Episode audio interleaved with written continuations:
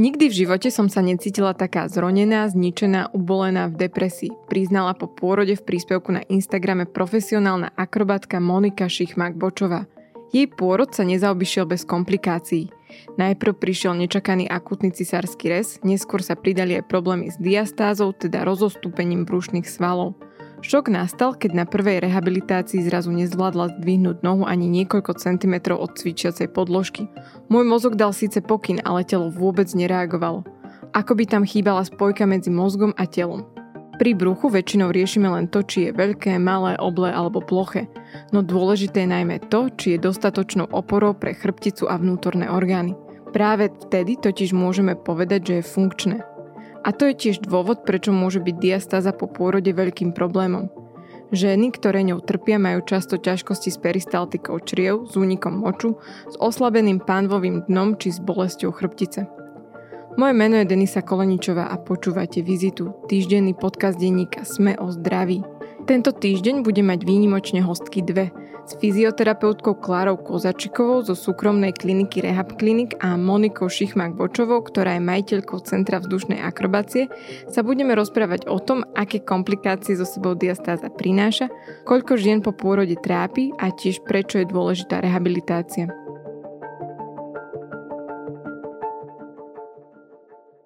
Klára, je pôrod fyzicky náročný? Určite áno. Už len keď si vezmeme do úvahy to, že to dieťatko sa vyvíja už v tom tehotenstve 9 mesiacov v brúšku maminy a teda rastie do nejakej veľkosti a či je ten porod prirodzený alebo je to cisársky rez, obidva sú veľmi náročné. Pre ženu je to veľmi vyčerpávajúce, čo sa týka už potom tej pôrodnej chvíle, keď nastanú tie najväčšie kontrakcie, ktoré sú veľmi bolestivé za každých okolností a vlastne potom už ide o to, či je to teda ten cisársky rez, pri ktorom nám vzniká dosť veľký nárez do hĺbky, ktoré zasa, ktorý vie ovplyvniť veľmi veľa zmien v tele ženy, alebo je to prirodzený pôrod, kde zasa sa môže vykonávať nástrih, hej, to dieťatko ide vonku cez kvázi úzky otvor, ale tá žena sa musí prispôsobiť, takže pre tú ženu je to veľmi fyzicky aj psychicky náročné. Pretože ja som ešte nerodila, ale vždy, keď tu mám nejakých odborníkov, čo sa týka pohybu alebo aj výživy, tak hovoria, že na pôrod by sa žena mala pripraviť, že byť taká akože vedomá si toho, že ju čaká niečo náročné, že, že to bude fyzicky náročné, že by mala mať telo v dobrej kondícii, že to nie je len tak, že sa teraz na 9 mesiacov opustím, Monika, ty si ako spomínaš na svoj pôrod? A možno aj na to obdobie predtým. Pripravovala si sa? No ja som mala naozaj úplne ideálne to tehotenstvo, čiže ja som sa aj hýbala, však ja v podstate športujem celý život, aj som viedla u nás hodiny do nejakého 8. mesiaca, teda samozrejme s tými určitými obmedzeniami, tak ako som vládala. Takže ja som bola v dobrej fyzickej kondícii. Po tej psychickej stránke určite som absolvovala nejaké kurzy, taká tá predpôrodná príprava. To mi skôr o, pomohlo najmä v tej fáze už priamého pôrodu, kde nám teda rozprávali, ako si môžeme pomôcť pri tých kontrakciách a podobne. Čiže bolo to také veľmi príjemné o, sedenia to boli, kde sme sa o tom rozprávali, že ako to celé asi prebieha. A myslím si, že už na to priamo, čo príde, na to vás asi nikto nedokáže pripraviť. Ja som bola z toho trošku o, potom aj tak prekvapená, o, tým, že teda ja som mala ten pôrod ťažší Takže do určitej miery sa viete pripraviť, ale vždy je to niečo takého neznámeho. Takže čo príde sa Že nedá sa to nasimulovať na 100%, vždy Určite to je potom to jedinečné a, mhm. a aj tie lekárske zákroky si vyžadujú tú pohotovosť, že človek Určite. nevie, že do čoho príde. Určite. A hlavne uh, mňa ten porod naučil to, že naozaj do poslednej minúty človek nevie, ako to bude prebiehať. Takže um, ja som v podstate mala 9 mesiacov úplne ideálny, vždy aj doktor vravel, že úplne knižku by mohli o tom napísať. Takže uh, veľmi dobre som sa aj cítila, aj ten samotný porod začal veľmi dobre, čiže uh, v podstate sa to celé nejako skomplikovalo až poslednú hodinu. Čiže z celých tých 9 mesiacov až posledná hodina bola problémová, takže uh, človek naozaj nevie do poslednej chvíle, ako zrazu to babetko rozhodne prizná svet. Ja nechcem byť príliš osobná, my sa až tak veľmi nepoznáme, ale tej interakcie, ktorú sme medzi sebou mali, tak mám z teba pocit, že ty si ten človek, ktorý má všetko naplánované, zorganizované a tak pod palcom. Bolo to pre teba náročné, že zrazu je to situácia, ktorú nevieš kontrolovať? Áno, určite áno a hlavne o, aj po tej psychickej stránke. A vlastne celá tá komplikácia, ktorá tam nastala, ja som si ju vôbec ani nejakým spôsobom nepripúšťala, že by mohla nastať. Tým, že ja som mala naozaj veľmi dobre to tehotenstvo, aj ten pôrod začal o, veľmi dobre, či všetko išlo v podstate podľa plánu a zrazu sa mi to nejako vybočilo, ten, ten posledný moment a, a aj tie posledné o, minúty, celé sa to tak rýchlo zomlelo. Aj po tom pôrode o, tie hodiny, aj dokonca až také dni boli pre mňa aj po tej psychickej stránke také náročné, že ja som si ako ten športovec ani nepripúšťala. Ja som samozrejme chcela s prirodzeným spôsobom a som si to nejako nepripúšťala, že však... Všetko ide podľa plánu, všetko je dobré, babetko je dobre otočené, že som si nemyslela, že to nejako môže tak rýchlo nastať a v podstate bolo to akutné, teda, čiže samozrejme po medicínskej stránke sa to nedalo uh, inak vyriešiť. Takže um, doktor naozaj zareagoval veľmi dobre a vďaka tomu teda v podstate sme obidva bez komplikácií. Čiže presne ako si vravila, že ja som rada, keď mám veci presne nalinkované, rozplánované. Keď si pozrieš môj pracovný kalendár, ja mám aj dva mesiace vopred presne naplánované nejaké stretnutia alebo teda tie tréningy. Čiže toto bola situácia, ktorú som vlastne vôbec nemala pod kontrolou a hlavne som nevedela s tým ja nič spraviť už. Čiže ani sa to nedá takto nič s tým spraviť. Čiže už iba sa prijať tú situáciu a nejako sa s tým vlastne vyrovnať, že takto to nejaká, možno nejaká vyššia sila chcela, aby tak prišlo to babetko na svet a už sa iba s tým zmieriť a vyrovnať sa. Že tak sa to stalo. Ale sú to zaujímavé veci, lebo uh, ja mám síce 30, ale niekde až po 25 s tým, že kamarátky začali rodiť, tak sme sa viacej o tom začali rozprávať, že aký môže byť pôrod komplikovaný, že niekedy tam je potrebné nastrihnutie, inokedy sa to môže zvrtnúť na ten cisársky rez. A zase to boli také veci, pri ktorých som si hovorila, že ale to vám nikto nepovie, a rovnako to bolo práve, keď som sa dostala k informáciám o diastáze, že sa teda môže nastať diastáza a rozostúpenie brušných svalov, ale to je také veľmi laické, laicky povedané. Tak čo to odborne je?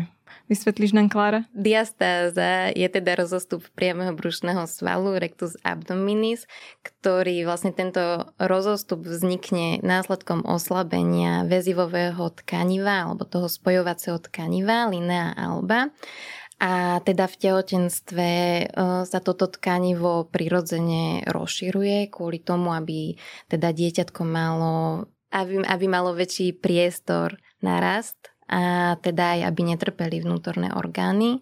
Takže takto v tehotenstve je to normálne fyziologicky dané, že toto sa deje, ale teda diastázu už považujeme ako taký väčší rozostup, lebo rozlišujeme rozostup, ktorý je do nejakého centimetra, centimetra a pol, kedy máva to veľmi veľa ľudí, veľmi veľa, možno aj skoro každý z nás je tam niečo také, nachádza, ale e, u tej diastázy je už to také vážnejšie, že ten rozostup je väčšinou od toho centimetra pol až cez 2 cm, ako to niektoré tam štúdie udávajú a teda veľmi to vie ovplyvniť zdravie či ženy, ale aj zbytku populácie. Je dôležité povedať, že tá diastáza sa nevyskytuje iba u žien po porode, ale veľmi často sa s ňou stretávajú muži. Strašne veľa mužov má diastázu. Z čoho to majú muži? Je to taký nesprávny, možno aj ten stereotyp alebo rôzne také zaužívané pohyby, zdvíhanie ťažkých váh, nesprávne cvičenie, hej, veľký, veľké zapájanie napríklad toho priameho brušného svalu, ale zároveň oslabené to celé brucho alebo ten hlboký stabilizačný systém, ako to nazývame. Takže tam, keď to nepracuje správne, ten rozostup alebo teda tá diastáza tam vznikne. Takisto to môže vzniknúť u detí a takisto sa s tým stretávame u novorodencov. Takže v podstate platí, že nemusí žena um, rodiť cisárským rezom na to, aby trpela diastázou, pretože evidentne to môže vzniknúť pri úplne aj rôznych činnostiach, že ešte aj mimo pôrodu. Určite áno. Je to veľmi časté. Ten pôrod, to vlastne, alebo teda to tehotenstvo, to môže iba znásobiť, lebo teda tam je to rozširovanie fyziologické a nikdy tomu nezabránime. A je väčšia pravdepodobnosť, že bude žena trpieť diastázou, keď už je to napríklad druhý, tretí alebo štvrtý pôrod? Áno, pretože tam vlastne tiež nastáva to rozšírenie toho tkaniva, tej linej alby, ako som spomínala.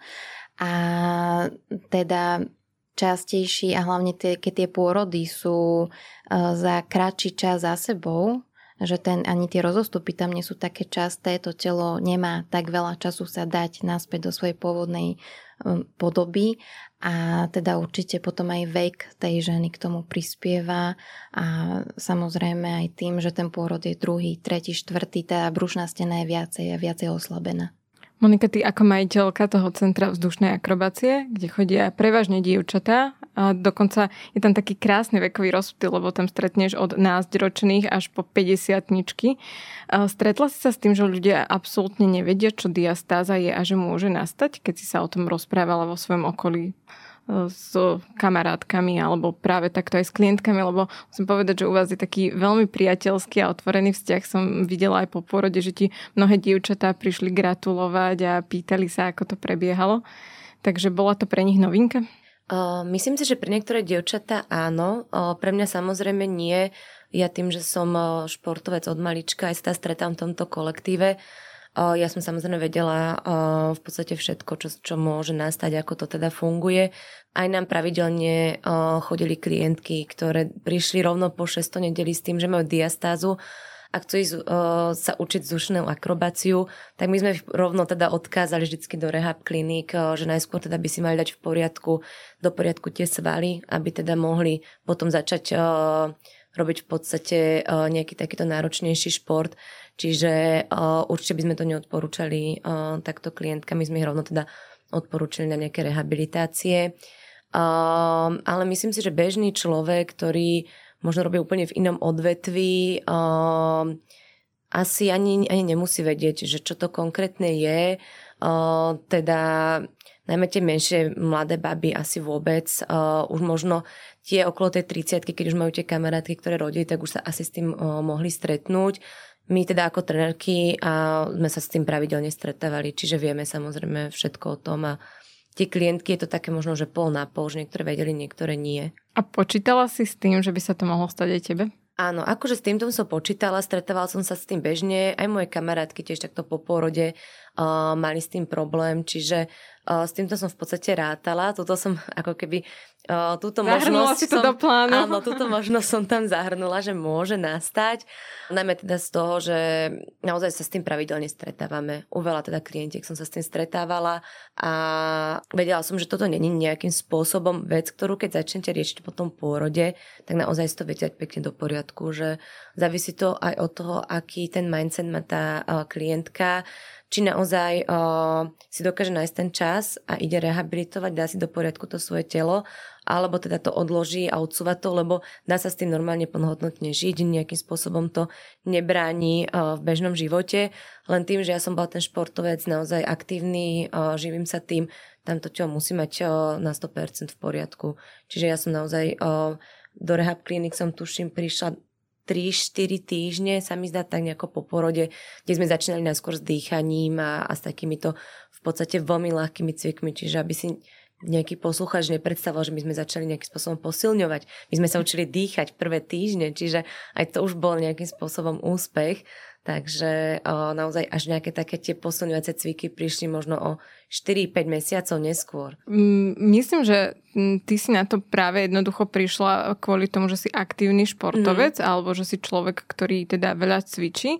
Môj názor je, že tam sú normálne že dve skupiny ľudí, že keď cvičíš a zrazu ti to nejde a zistíš, že nezdvihneš nohu, tak sa vylákáš a ideš rehabilitovať, ale určite tam veľká skupina ľudí, ktorí nešportovali, ani nevedia, že sa im niečo udialo, možno majú nejaké akože prvé fyzické problémy, ale hovoria si, že veď pôrod je operácia, tak to je nejaké zotavovanie. E, je nejaký postup, ako si žena môže e, diagnostikovať, alebo teda samodiagnostikovať, že či má diastázu po pôrode alebo nie? Že prizna to? Okrem toho, že začne cvičiť a nepôjde to? áno, áno. E, teda už keď konkrétne sa ide zamerať e, na tú diastázu, tak teda máme také aj my dva testy, s ktorými bežne pracujeme a môže si ich teda žena urobiť aj sama bežne doma. Taký prvý test nazývame test striežky tým, že žena si láhne na chrbát a zodvihne trošku nad zem nohy, ak to teda ide. Hlavu si tiež e, zdvihne, alebo teda bradu si priloží k sternu, k hrudníku a na svojom bruchu, ak má diastázu, tak nad pupkom alebo pod, pupko, pod pupkom vidí taký kopček alebo takú vidutinku. Tak toto je taký prvý spôsob, čiže tú striežku vlastne. A ako druhý spôsob tiež e, žena si láhne na brucho a vlastne tak na tú strednú časť brucha si priloží prst alebo dva prsty a napne brucho. Keď je diastáza, tak tie prsty ako keby vhupnú dole do toho brucha, že vlastne uh, cítime tam, že je tam uvoľnený priestor. Tak to je celkom presná samodiagnostika. Že... Áno, áno, dá sa to celkom presne diagnostikovať. Že nie je to také náročne, náročné. Monika, koľkokrát za týždeň si rehabilitovala, aby si dostala svoje telo opäť do takej kondície, ako bolo predtým? No, z počiatku tie prvé týždne naozaj každý deň, lebo to boli naozaj cvičenia, ktoré ti zabrali 10 minút eh, času, keď doma pred televízorom alebo niečo, to boli iba také dýchacie cvičenia. Čiže v podstate prvé týždne by som povedala, že skoro každý deň, potom už sa ten rozobstup trošku zväčšoval tam najmä teda nastavenými nejakým spôsobom cvičenia vždycky v rehabilitačnom centre a potom teda následne už to bol na mne, ja už som si doma musela tie cviky cvičiť, opakovať, potom som prišla znova o týždeň, pozreli sme si, že ako som cvičila, znova mi to napríklad stiažili nejakým spôsobom, čiže už potom v tej poslednej fáze to bolo raz, dvakrát do mesiaca som prišla do rehabilitačného centra a ja už som potom doma cvičila dva, trikrát za, za týždeň. Že ste si vždy nastavili mm-hmm. ten set cvikov. Áno, áno. A je ten set cvikov nejaký univerzálny, ktorý by sa mal cvičiť, alebo je to veľmi individuálne a nastavuje sa to podľa toho zdravotného stavu? Vždycky je to striktne individuálne toto cvičenie na diastázu kvôli tomu, že každá klientka je iná ale tie cviky sa väčšinou opakujú, alebo teda to, čo chceme docieliť, lebo vždycky chceme docieliť nejaké posilnenie hlbokého stabilizačného systému, posilnenie panvového dna, aktiváciu bránice, to je teda aj to dýchanie, ďalej chrbtové svaly, čiže tie cviky sa stretávajú kvázi v jednom bode ale to cvičenie nastavujeme striktne individuálne, pretože presne klientka môže byť bývalá športovkyňa, ktorá sa teda aktívne venuje športu a tie cviky zvládne úplne inak a má hlavne tú kontrolu nad svojim telom úplne inú ako klientka, ktorá do pôrodu nič nerobila, to telo svoje nepozná a teda ideme od veľkých začiatkov. Ja to niekedy vnímam aj na obyčajnom stretchingu, že koľko vecí človek môže robiť zle. Že je naozaj dôležité, aby mu niekto ukázal, že ako správne sedieť, ako správne dýchať a možno a ako mať špičku e, na nohe a kam má smerovať, lebo tieto cviky, oni hoci vyzerajú na internete veľmi jednoducho, keď si človek pustí video, ale ak ich nerobil predtým, tak to môže robiť veľakrát rôznymi spôsobmi zle že asi preto je dôležité, aby mal tie sedenia s niekým, kto mu to vyslovene ukáže a povie mu, že, že aké chyby robí. Áno, áno, to je určite dôležité kvôli tomu, že presne je tam veľmi častá chyba, že človek, ktorý má diastázu, začne nám robiť také tie typické brúšaky, sklapačky, plank a toto sú všetky tie cviky, ktoré vlastne nám tú diastázu iba podporujú. Takže dokým tam nie je tak prenastavený ako keby ten stereotyp, v ktorom človek alebo tá žena fungovala do toho cvičenia alebo do návštevy fyzioterapeuta, tak sa tam nepohneme. Takže vždycky to treba nadstaviť e, tak, že väčšinou tá žena z počiatku chodieva na návštevu k fyzioterapeutovi aj trikrát týždenne, keď treba aj štyrikrát. Hej. Presne je to o tom nadstavení, o tom majcete, ako povedala Monika. E, keď žena chce, tak to ide, ale treba tam, treba, aby tam bola tá spolupráca z oboch strán, aby tam bola nejaká tá compliance a vtedy sa vieme ako keby už potom presne docieliť to, že tá klientka začne chodiť e, po nejakom čase dvakrát alebo raz týždenne a potom presne začne chodiť iba na takéto odkontrolovanie, na pridanie nejakých cvikov, ale vždycky je dohoda, ak by nastali nejaké bolesti alebo nejaké zhoršenie, ten termín sa dá hneď. Monika, aký bol pre teba ten stred s realitou, že na jednej strane si hovorila, že si vedela, že by to mohlo nastať, ale potom keď to nastane a teraz uh, ja si to predstavujem ako taký nejaký reset tela, keď zrazu všetko, na čo si bola zvyknutá, že čomu môžeš nakladať a ako s ním môžeš narábať, sa vynuluje a ty si na začiatku, tak aký bol ten prvý pocit, keď si mala zdvihnúť nohu a nešlo to? No mne vlastne v reha klinik, eh, tak jak teda už to bolo spomínané, eh, to samovyšetrenie prvé mňa položili na stôl a teda povedali, že mám zdvihnúť hlavu, zakloniť, eh, teda dať hlavu smerom na hrudník a zdvihnúť nohy, teda aby sa pozreli na tú diastázu a hlavu som teda zdvihla, nohy som nezdvihla, hej, som sa snažila, ale ja som nevedela nohy vôbec ani odlepiť od zeme, vôbec som sa nepohla. Bolo to samozrejme spôsobené aj tým, že ešte bol tam veľmi čerstvý ten rez uh, cez uh, celé vlastne to, to podbrúško. Čiže bolo to skôr spôsobené takou kombináciou, aj tou diastázou, aj táto vážnosťou tej operácie, lebo myslím si, že je to častokrát zľahčované, uh, ten cisársky rez je to naozaj veľmi uh, náročná operácia. A v podstate, je, keď som si potom aj o tom študovala, je to jediná operácia, kde vám rozrežú niekoľko vrstiev tela a oni vás nútia postaviť sa po 12 hodinách. Čiže každá tá jedna žena sa po 12 hodinách musela vedieť postaviť, lebo vy sa musíte vedieť postarať o ďalšieho človeka. Čiže uh, tam aj cez bolesť musíte vedieť rozchodiť. Ženy tam odpadávali, uh, zvracali tam od bolesti, keď sa museli prvýkrát postaviť. A keď si zoberte akúkoľvek inú operáciu, ležíte aj niekoľko dní, všetci vás obskakujú, všetci sa o vás starajú. A tu práve je to aj týmto spôsobené tá náročnosť toho, čiže aj tá psychika dosť tam začne pracovať, že sa vy nielenže cítite zle, ale ešte sa musíte starať o, aj o bábetko. Ale to tak nastavené, že tá žena v podstate sa musí vedieť o ňo postarať. Čiže um, možno je to aj uh, určitým spôsobom tú ženu tak núti, tým, tak psychicky ako keby ísť ďalej, lebo Za to svoju babetko, hranicu. Áno, hej, lebo vy sa musíte a teda chcete sa o ňo postarať, čiže sa tak nemôžete opúšťať na tom lôžku.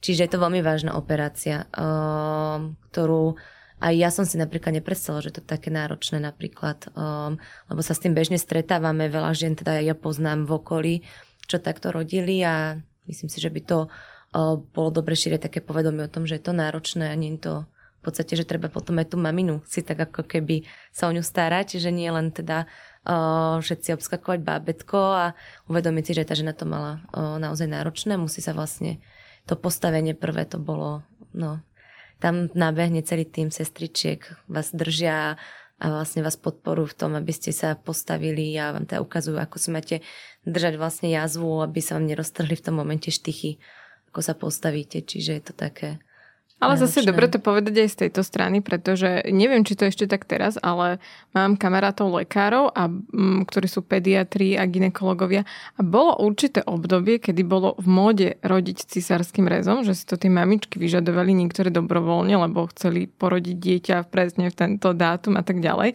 A oni im to museli vysvetľovať, že to nie je akože správna cesta, lebo naozaj ich to môže zasiahnuť veľmi, pretože to vážna operácia, kedy sa rozreže celé brucho a že ak je možnosť, tak aby rodili prirodzeným mhm, spôsobom. Mm-hmm.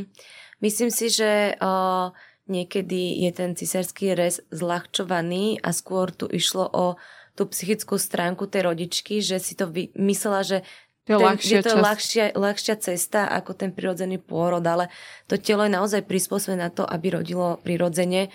A až keď nastanú tie komplikácie, tak eh, by sa mal voliť ten cisársky rez, lebo tá rekovalescencia je o mnoho dlhšia, je to o mnoho väčší zásah do tela.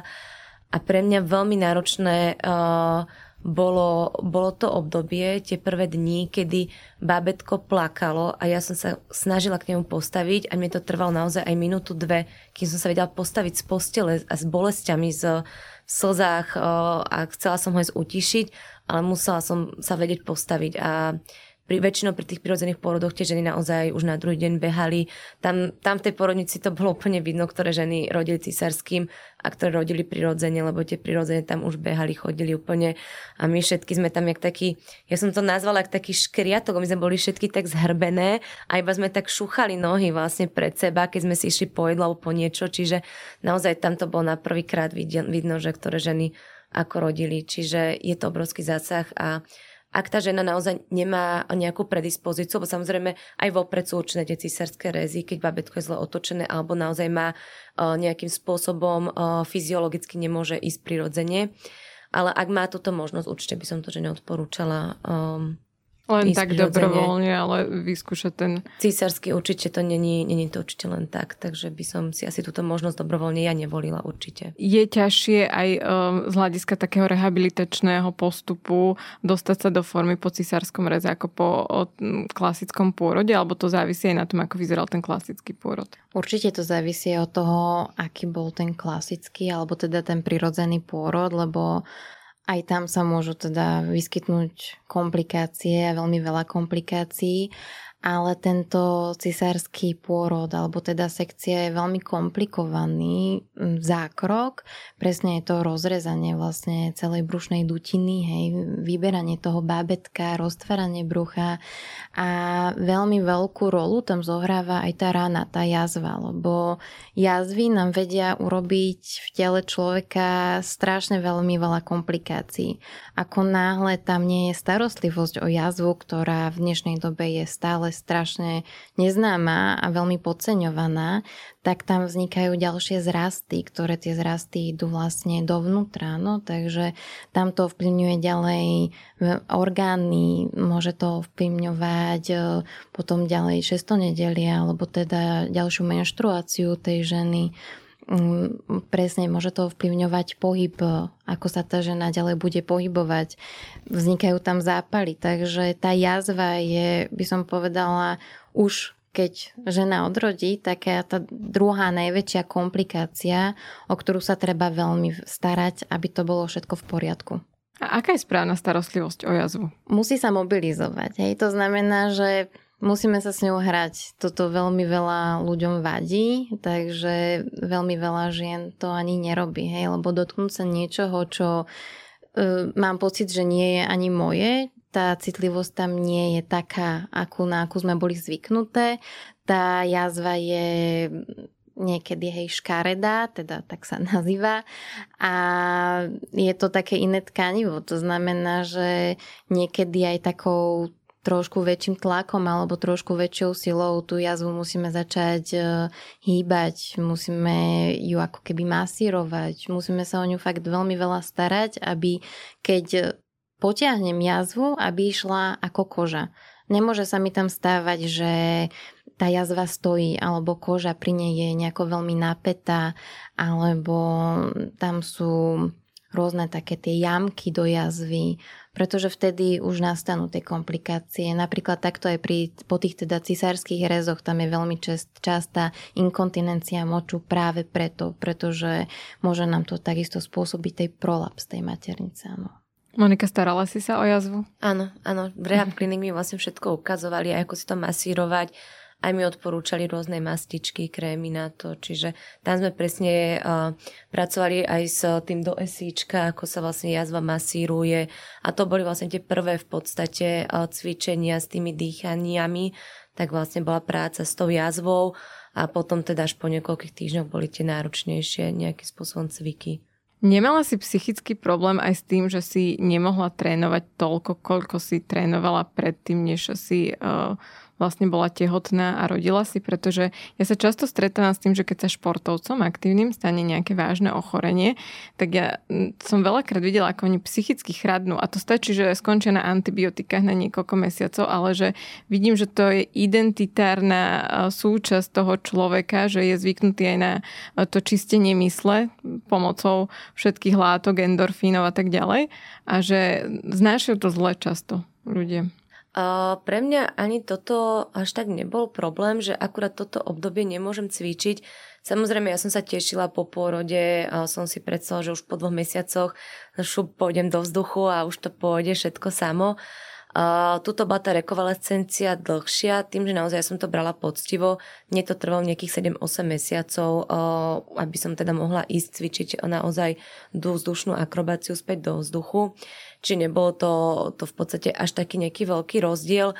Druhý faktor tam bol naozaj to babetko, že tá žena, uh, ja som teda veľmi rada mamou, čiže som vedela, že prichádza nejaké nové obdobie a a celý ten život sa nejakým spôsobom zmení, že už nebudem môcť učiť 8 hodín denne v štúdiu a ďalších 8 hodín denne byť za počítačom a riadiť celú organizáciu, ktorú teda máme. Čiže bolo mi to jasné, že asi to takto fungovať už nepôjde. Čiže už som na to nejakým spôsobom bola pripravená. A mňa skôr, čo trápilo, bolo to, že či ešte vôbec niekedy budem schopná podávať taký výkon fyzicky, napríklad na rôznych vystúpeniach, aký som bola schopná podávať pred tým otehotnením. Čiže skôr toto mňa trápilo, že či naozaj sa to dokáže to telo tak zregenerovať a dať sa tak do poriadku po takéto vážnej operácii, aby som naozaj mohla bez problémov vystupovať vo výškach, vedieť sa spolahnúť na to svoje telo. Čiže toto bolo to, čo mňa trápilo, ani nie to, že teraz musím čakať o 4 mesiace dlhšie, lebo Vieme všetci, že 4 mesiace naozaj ubehnú veľmi rýchlo a hlavne keď ešte máte tak málo spánku, keď máte malé bábetko a ešte to pracujete. Starosti. Hej, takže veľmi rýchlo to, to nebol ani nejaký až taký, taký problém a naozaj skôr uh, to vedomie, že či sa to dá do poriadku alebo nie. A naozaj musím povedať, že um, teraz som v podstate rok od pôrodu. Ja aktuálne môžem úplne bez problémov cvičiť. Naozaj sme to poctivo poctivou prácou a poctivými rehabilitáciami dali všetko do poriadku. Čiže ja pri cvičení nepociťujem teraz žiadne obmedzenia. Samozrejme, tá kondička je o niečo trošku horšia, lebo však v podstate ste 9 mesiacov tehotní, potom máte teda nejaké komplikácie. Čiže to už je naozaj iba o tom, že tá kondička sa dá kedykoľvek späť do poriadku, to je to najmenej ale bez problémov môžem cvičiť, klientkám ukazujem už všetky v podstate prvky vo vzduchu, čiže nemám žiadne komplikácie s týmto, čo som veľmi naozaj rada a vďačná strašne rehab kliniku, že sme to takto dali dokopy, lebo ja som si to takto nepredstavovala, naozaj som sa bála, že to bude o mnoho horšie. Takže tie prvé týždne a hlavne to, ako si spomínal, to prvé zdvihnutie tých nôh, keď som ich nevedela vôbec zdvihnúť a zrazu to prišlo. Ja som, ja som aj sa tuším aj vtedy rozplakala, že som si nevedela naozaj predstaviť, že ako ja budem ďalej v mojej práci fungovať, že um, keď neviem ani nohy zdvihnúť a my ich potrebujem vo vzduchu zdvíhať až vysoko nad hlavu niekoľkokrát a naozaj v tom vzduchu sa musí vedieť spolahnúť na 100% na to svoje telo.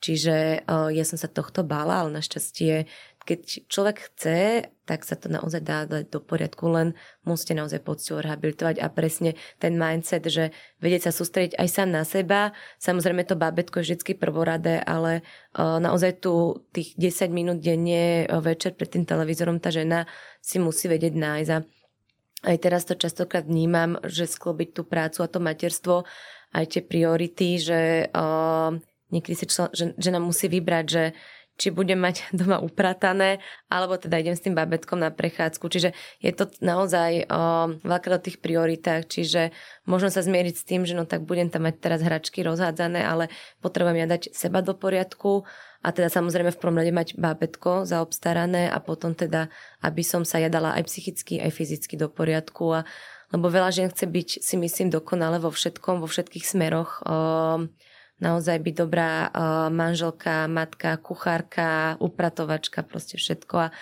a naozaj niekedy možno to tak zľahčiť, že no tak nedá sa akože urobiť úplne všetko. Ja to hlavne vidím pri tej práci, tak ako sme sa rozprávali dneska, že uh, ja niekedy robím aj do jednej, do druhej v noci, ale zase musím sa zmieriť s tým, že možno akurát nebudem mať domácnosť úplne dokonale všetko upratané, ale to sú tie priority, že ako si to nastaví človek. A pre mňa tá prvorada samozrejme dieťa, aby teda ono bol v poriadku, potom teda nejakým spôsobom je tam tá práca a potom teda tá domácnosť alebo teda nejakým spôsobom iné aktivity.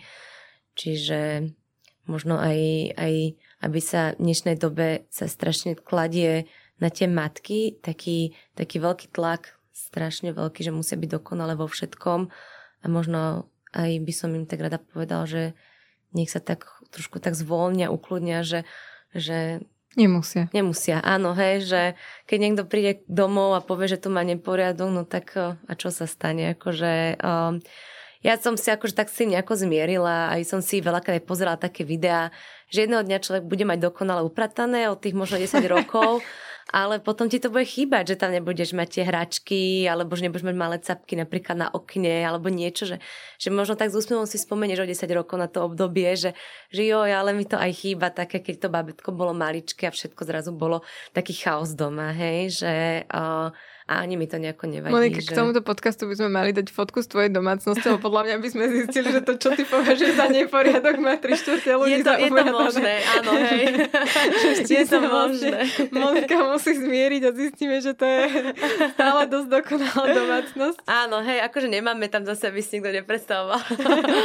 že Armagedon. áno, hej, to zase nie, ako, takže uh, je to také, že samozrejme v rámci miery, takže hej. Ale určite pravda z toho, že ja stretávam veľmi veľa žien, ktoré sú lekárky, vedkine alebo aj návrhárky a že z rôznych e, odvetví.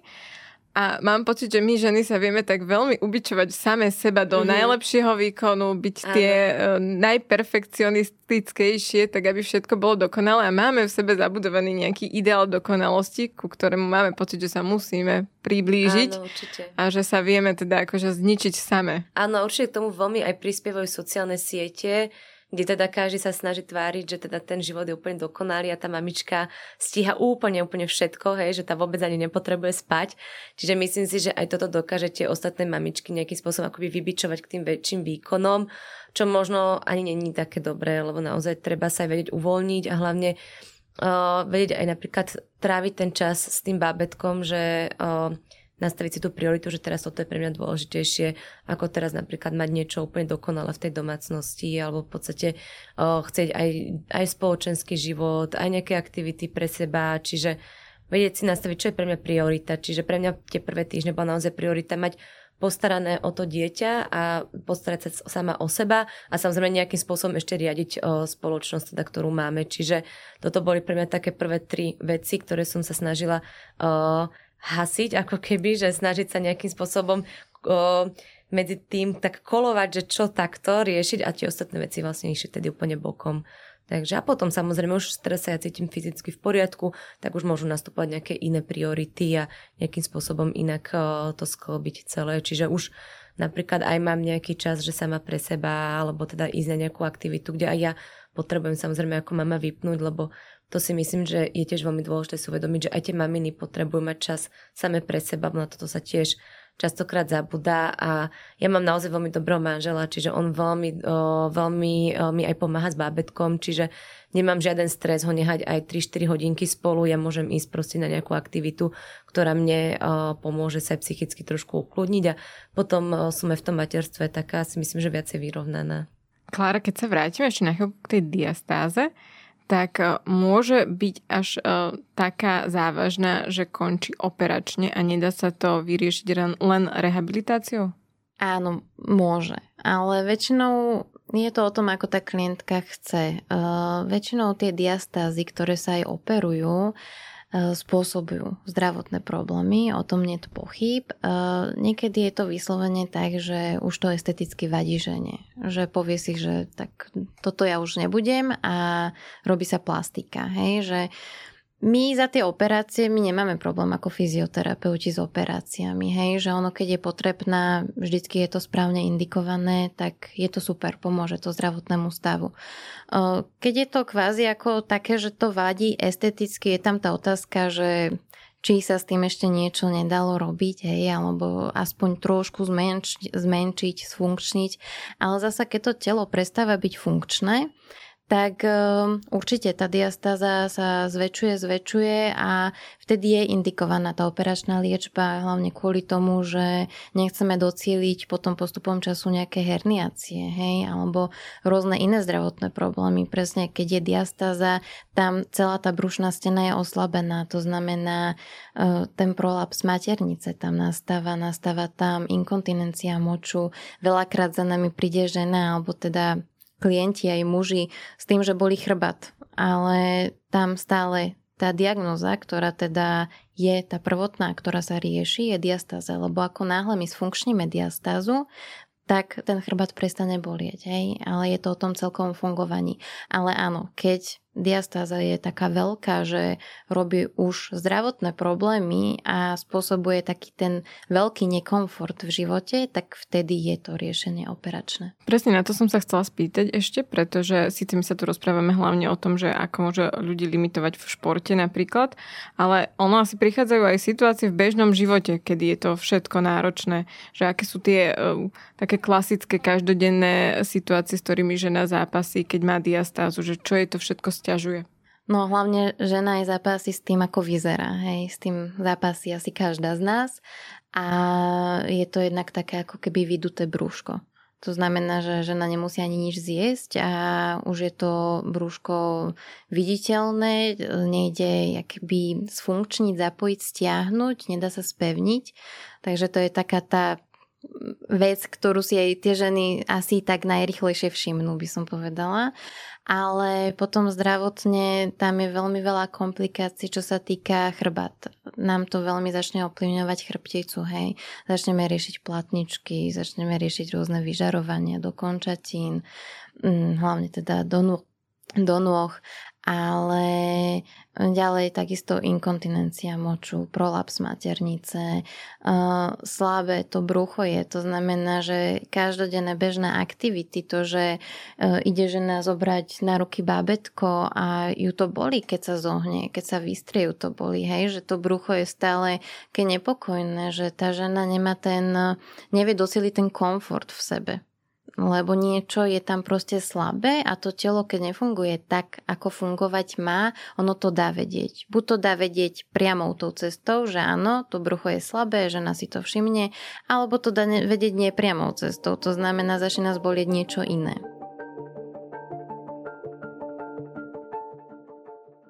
Monika, ty si navštevovala súkromnú uh, fyzioterapeutickú kliniku, ale máme to nejako v zdravotníctve ošetrené, že uh, keď má žena ťažký pôrod, takže ju lekár pošle k fyzioterapeutovi, ja neviem, má výmenný lístok a prepláca to poisťovňa, alebo toto vôbec nie je nejako um, zakorenené v našom zdravotníckom systéme? Malo by to tak byť. Hej. Tam je veľmi dôležitá potom tá spolupráca uh, ginekologa tej ženy alebo všeobecného lekára, alebo teda lekára, ktorého navštevuje z určitých dôvodov, problémov. A teda ten lekár by to mal vedieť posúdiť, uh, mal by ju odporučiť. Áno, či ju odporúči, ak to zdravotnícke štátne zariadenie má uh, v sebe rehabilitáciu alebo teda um, Existuje tam FBLR, lekár, fyziatrické oddelenie, mali by sa tam vedieť o ňu postarať. V akom rozsahu, eh, koľkokrát týždenne alebo mesačne, ja robím v súkromnom centre, takže toto úplne presne neviem povedať, ale malo by to byť, hej, lebo Niektorí ľudia nie vždy ochotní chcú nás navštíviť to súkromné centrum kvôli tomu, alebo súkromnú kliniku, kvôli tomu, že tam to už je aj do tej finančnej Tak je to už drahšia no. záležitosť, nie každý si to môže dovoliť. Áno.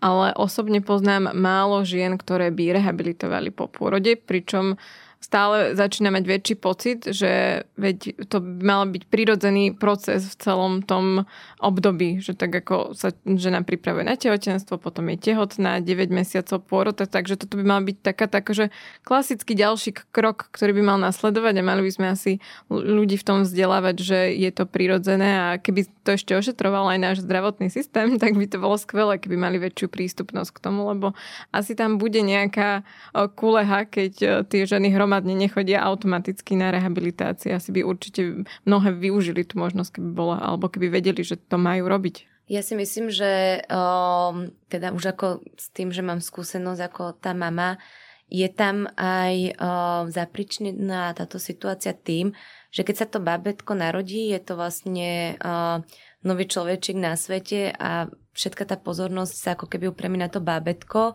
Aj tá matka samozrejme, je to prirodzený taký inštinkt, že sa snaží upriamiť na to bábetko a tým pádom vlastne odsúva akékoľvek svoje uh, potreby, problémy na vedľajšiu kolej. Čiže ja si myslím, že je to aj týmto tak nejako spôsobené celkovo v tej spoločnosti, lebo uh, aj keď uh, napríklad každý príde, či už do tej nemocnice, vás navštíviť, že prídeme za bábetkom, že ideme sa pozrieť na bábetko. Čiže, čiže nikoho v podstate, nechcem povedať, že, že nezaujíma, samozrejme, že zaujíma, ale každý je zvedavý na to bábetko, ako sa má to bábetko. To je tá hlavná hviezda. Áno, áno, že veľa ľudí sa aj tak pýta, ako sa má bábetko, ako bábetko uh, zvládlo pôrod a aký má tá zdravotný stav ale vlastne veľakrát sa potom zabúda na tú ženu a to by sa nemalo, lebo naozaj tá žena prejde obrovskou zmenou v živote aj po tej psychickej stránke, aj teda vlastne po tej fyzickej. A samozrejme mal by to byť prirodzená taká súčasť, že v rámci toho 600 nedeli alebo teda aj dokonca aj viac následujúcich týždňov nie on tá starostlivosť o to bábetko, ale mali by sa možno aj tí rodiny príslušníci viacej zaujímať aj o tú ženu a viacej napríklad pomáhať aj ako priamo, aby ona si mohla nájsť ten čas na seba a ísť napríklad sa zrehabilitovať alebo dať do poriadku presne takéto nejaké zranenia, ktoré má po pôrode. Že aby sa všetko neupriamovalo mm, na nového áno, člena áno. rodiny, na ktoré sa všetci tešia. Áno, samozrejme, je to, je to úplne prirodzené, aj, aj u tej ženy je to samozrejme prirodzený inštinkt, ja som si tiež všetky svoje vlastne potreby sa snažila odsúvať, teda, ale naozaj to telo treba zrehabilitovať a čím dlhšie tá žena čaká, tak tým sa to môže zhoršovať. Tu ako teda spomínala uh, kolegynka, že to tým nesprávnym cvičením alebo možno aj tým nesprávnym dýchaním sa to môže časom iba zhoršovať. Čiže keď to odsúvate, ako keby ste odsúvali nejakú veľkú snehovú gulu, ktorá sa bude potom už iba časom nabalovať a bude väčšia ten, alebo ten väčší ten problém, ktorý potom chcete riešiť tú diastázu. Čiže čím skôr naozaj začnete s tou rehabilitáciou a ja určite by som aj odporúčila naozaj tú kvalitnú rehabilitáciu, ako sme sa tu bavili to štátne zariadenie a to súkromné, tak je to naozaj uh, rozdiel a je to vec, ktorú v podstate uh, vy môžete mať nejakým spôsobom komplikáciu na celý život keď si to nedáte do poriadku, alebo sa do poriadku uh, nesprávnymi cvičeniami, alebo možno v tom štátnom zariadení vám dajú málo tých cvičení, neviete sa ich napríklad spýtať kedykoľvek, tak sme sa rozprávali z Rehab Clinic, zavoláte, že potrebujem ďalší termín, lebo chcem sa napríklad spýtať, či cvičím správne, či to postupuje uh, správnym smerom, čiže je tam tá interakcia o mnoho väčšia a kvalitnejšia ako napríklad v tom štátnom zariadení a Myslím si, že aj keď to je finančne náročnejšie, to investícia, ktorá je investícia do tej ženy a tá investícia sa naozaj oplatí, lebo je to váš zdra- vaše zdravie a váš zdravotný stav, aby ste sa vydali do poriadku a v prípade sa potom do budúcna pripravili na to druhé bábetko, lebo ako sme sa rozprávali, keď sa tá žena nedá do poriadku, tak sa to potom bude pri tých ďalších porodoch iba zhoršovať. Čiže o, je to v podstate investícia do toho zdravia a teda ak je tam taká možnosť, tak určite by som to odporúčala. Často sa rozprávame aj o tom, že um, ako si nájsť ten čas na to cvičenie a že mnohé tie cviky, tak ako si hovorila ty Monika, si potom cvičila aj sama doma, mm. alebo že sa dajú cvičiť doma ano. pred televízorom. Ja som tu, včera som nahrávala podcast o bezitologičkou Adelou Penesovou a ona hovorí čiže oj, rozložím tú karimatku a zacvičím si a je to proste môj čas a jedno, čo sa deje ok- okolo, ja to proste pre seba potrebujem a dá sa to nájsť niekde v tom časovom harmonograme, ale ľudia si podľa mňa často povedia, že ale pomôže mi 10, 20, 30 minút denne, že naozaj to môže mať nejaký efekt, tak môže to mať nejaký efekt, keď si nájdem ten čas a ja neviem, 20 minút strečujem? No, hlavne pri tom dýchaní tie prvé, prvé dni týždne je to obrovský rozdiel, samozrejme, hlavne tam sa nemôže očakávať, že uh, po tom cisárskom reze alebo teda tá žena s diastázou zrazu bude uh, cvičiť hodinu alebo dve hodiny denne a bude úplne spotená, bude z nej Posilke, pot, vieš, áno. ako sú všetky tie videá hey, na YouTube. To určite tak nefunguje, čiže samozrejme to ono sa tak začína postupne naozaj tými 10-15 minútami. Ja som sedela vlastne na, flip, na fidlopte, učila som sa dýchať správne, správne vydýchnuť, potom masírovanie tej jazvy a to naozaj dokážete si nájsť na to čas. Čiže ale je to presne o tých prioritách, ako sa nastavíte, že teda samozrejme bábetkom a tá žena, aby teda tamto bol v súlade tie priority. Klára, ty to ako vidíš? Ja si myslím, že určite je to lepšie ako nič. Mm-hmm. Čiže každý pohyb, už len to, že sa idem prejsť, je lepšie ako že by som sedela doma. Ale a druhá vec, tá žena pri bábetku je rada niekedy, že odcvičí tých 10 minút, hej? že je to fakt náročné. Na druhej strane Určite to neobnáša iba 10 minút, hej, že e, to vie aj Monika, že tam už potom, keď išlo o iné cviky, alebo už sme to potrebovali ako keby viacej tak vycibriť tú diastázu a teda začať to sfunkčňovať to telo, je to dlhší čas, hej, ale mm, myslím si, že nemôžeme v ničom čakta, čakať výsledky, keď niečo robíme iba tak, aby bolo, lebo ono to potom aj bude vyzerať iba tak, hej, že tá diastáza po tých pár mesiacoch vyzerá diametrálne inak, keď sa tomu naozaj ten človek venuje, cvičí, e, dáva pozor a vykonáva fakt to, čo má a neordinuje si sám. A ako človek, ktorý si povie, že dobre, tak presne ja skončím iba pri tomto rozdýchaní, lebo kvázi nejako ma to nezaťažuje, môžem si to urobiť pri telke, môžem pri tom volať, môžem pri tom moci čo robiť potom to aj tak vyzerá, hej. Ale určite aj tých 10 minút je lepšie ako nič. Takže... Ale je to na tom klientovi, alebo teda na tom človeku, ako chce. Odhodlaní niekedy, tak, podľa mňa to je také. áno. A hlavne ono potom, skôr sa stretávam s tým, že ten človek najprv povie, že a nie, a klienti ku mne chodia, že už som im zabrala 30 minút, potom už som im zabrala 40 minút a zrazu prídu s vyčitkou, že už 50 minút musia mať na mňa večer a myslia na mňa večer, lebo 50 minút cvičia ale ako náhle ten človek, a myslím si, že každý z nás uvidí nejaké tie výsledky, že áno, zaberá to, alebo áno, je mi lepšie. Najviac ľudia, že prestávajú mať bolesť, tak e, vtedy už to začínajú vnímať inak, hej? že už je to takéto pozitívne pre nich, čo nie, že musia si to odcvičiť, ale chcú si to odcvičiť. Pretože vedia, do akého stavu sa môžu znovu dostať Presne naspäť. tak. Ja to tak mám tiež. Ja som predtým necvičila a potom som začala aktívne cvičiť a teraz, že keď sa mi nechce, tak idem a hovorím partnerovi, že ja sa už nechcem dostať do toho, že začínam od začiatku, lebo začiatky sú najťažšie. No aj keď človek prestane cvičiť, to telo začne bolieť. Áno. Ako keby to telo už si to vyslovene pýta, hej, že nielen, že je to taká tá fajn, alebo teda dobrá cesta tej psychohygieny, ale to telo, keď človek prestane cvičiť a teda cvičil, tak ono to už boli. Ale ono to boli aj keď človek cvičí, ale inak, ale... To je tá príjemná bolesť. Aj to, aj to cvičenie boli. Čo by ste chceli, aby si ľudia odniesli z tohto podcastu, keby ste to mali tak zhrnúť? Môžete každá zvlášť, že, že Monika, ty by si čo chcela, aby si ľudia zapamätali? Ja by som určite odporúčila, tak ako som spomínala, v prípade takýchto komplikácií pri porode, aby naozaj to neodsúvali na druhú kolaj tie ženy aby naozaj uh, si to dali do poriadku po tej fyzickej, ale samozrejme po tej psychickej stránke uh, celé vlastne to svoje telo. Ja osobne mám tiež uh, kamarátku, ktorá už dva, dva roky po pôrode a v kuse ju posielam, už choď si to vyriešiť a stále má problém s tou diastázou. Čiže aj v môjom osobnom živote sa s tým stretávam uh, také diametrálne odlišné názory, napríklad ako mám ja v kuse hovorí a pôjdem a pôjdem a už sú to vlastne dva roky. Čiže uh, aby to naozaj neodkladali, aby sa dali uh, do poriadku kvalitne, dobre a aby sa potom cítili uh, v poriadku aj oni, lebo ja si myslím, že keď sa človek cíti po fyzickej stránke dobre, tak potom aj tá psychická stránka sa k tomu pridružuje. Čiže naozaj, tak ste spomínali, že príjemná bolesť pri cvičení, že, že je to síce taká bolesť, ale človek sa cíti tak príjemne, aj tak, aj tak psychickej, takej pohode, že niečo som spravila dobre pre seba. Čiže možno aj tá mamina potom bude taká uvoľnenejšia aj v tom materstve, že aj ona sa bude cítiť lepšie. Ja to tiež sama tak vnímam už teraz uh, tieto uh, posledné napríklad pol roka, už ako náhle sa cítim aj ja fyzicky v poriadku, aj psychicky sa cítim lepšie, aj viac si to materstvo už využívam, o mnoho viac sa cítim lepšie v tej roli matky, čiže je to také, veľmi, veľmi to je poprepletané uh, spolu, čiže netreba na to zabúdať a a možno uh, iba taká rada aj pre tých ostatných rodinných príslušníkov, že pomôcť aj tej mamine.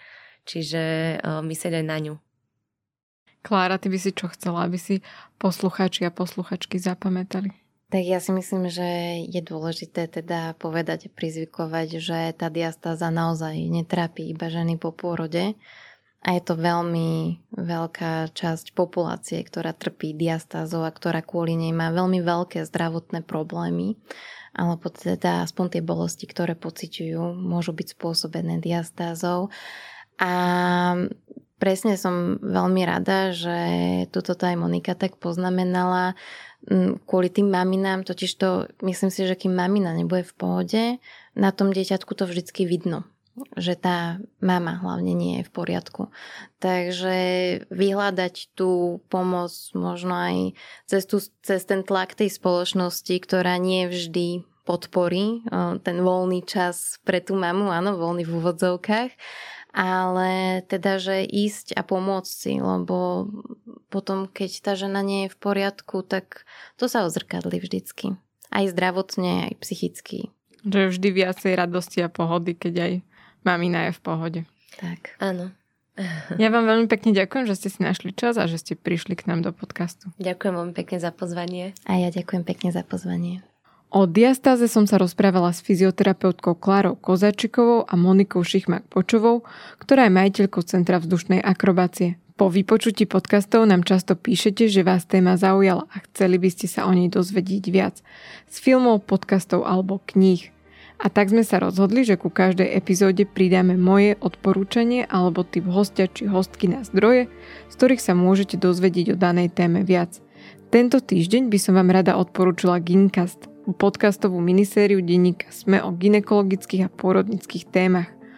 Moderuje ju Janka Imrichová a jej stálym hostom je primár ginekologicko-pôrodnickej kliniky fakultnej nemocnice v Trenčine Peter Kaščák.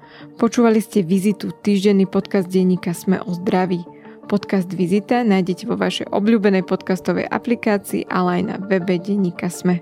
Ak máte nejakú otázku alebo nám chcete napísať, pokojne sa mi ozvite na e-mail vizita.sme.sk. Ja som Denisa Koleničová a na výrobe tohto podcastu som spolupracovala s Viktorom Hlavatovičom a Viktorom Kišimonom. Počujeme sa znovu o týždeň.